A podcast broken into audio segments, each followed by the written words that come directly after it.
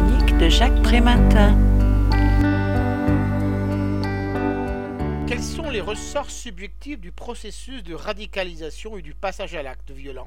Fethi Benslama et douze autres contributeurs nous proposent dans L'idéal et la cruauté une manière à penser tout à fait passionnante. La chute en dix-neuf cent vingt-quatre du dernier empire islamiste, remplacé par la République laïque turque, a provoqué une onde mélancolique et vengeresse qui alimente encore aujourd'hui la nostalgie d'un califat qui vécut six cent vingt-quatre ans. L'effet de souffle réel et symbolique ainsi produit se retrouve dans l'appel au djihad pour réparer la blessure narcissique et l'idéal mutilé. L'objectif de cette radicalisation ? Le retour au patriarcat traditionnel et la référence à un Dieu inflexible et intransigeant. Opposer le religieux à la sécularisation, la violence absolue à l'idéal pacifique, la morale puritaine à la libération sexuelle, la dissymétrie homme-femme à l'égalité des genres, la primauté des valeurs sacrées à l'autonomie du sujet, les lois divines à la suprématie du peuple.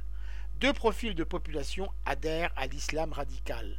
Des jeunes désaffiliés d'abord, vivant un sentiment de profonde indignité et d'insignifiance et transformant le mépris ressenti en vengeance contre une société jugeante à son tour condamnée. Les jeunes issus des classes moyennes ensuite, recherchant l'autoritarisme inflexible et le rigorisme répressif en réponse au nivellement généralisé et à la perte de légitimité. Le jeune de banlieue, ne croyant plus à sa promotion, partage avec le jeune de classe moyenne, craignant son déclassement, la même absence de tout horizon d'espérance. Le voyage en Syrie s'identifie à un rite initiatique, à l'échec existentiel, au ressentiment, à la blessure d'idéal, au désespoir, à la vacuité de sens et à la crise identitaire s'oppose le romantisme révolutionnaire, la quête de l'aventure, l'attirance pour le sacré et la volonté de s'éprouver.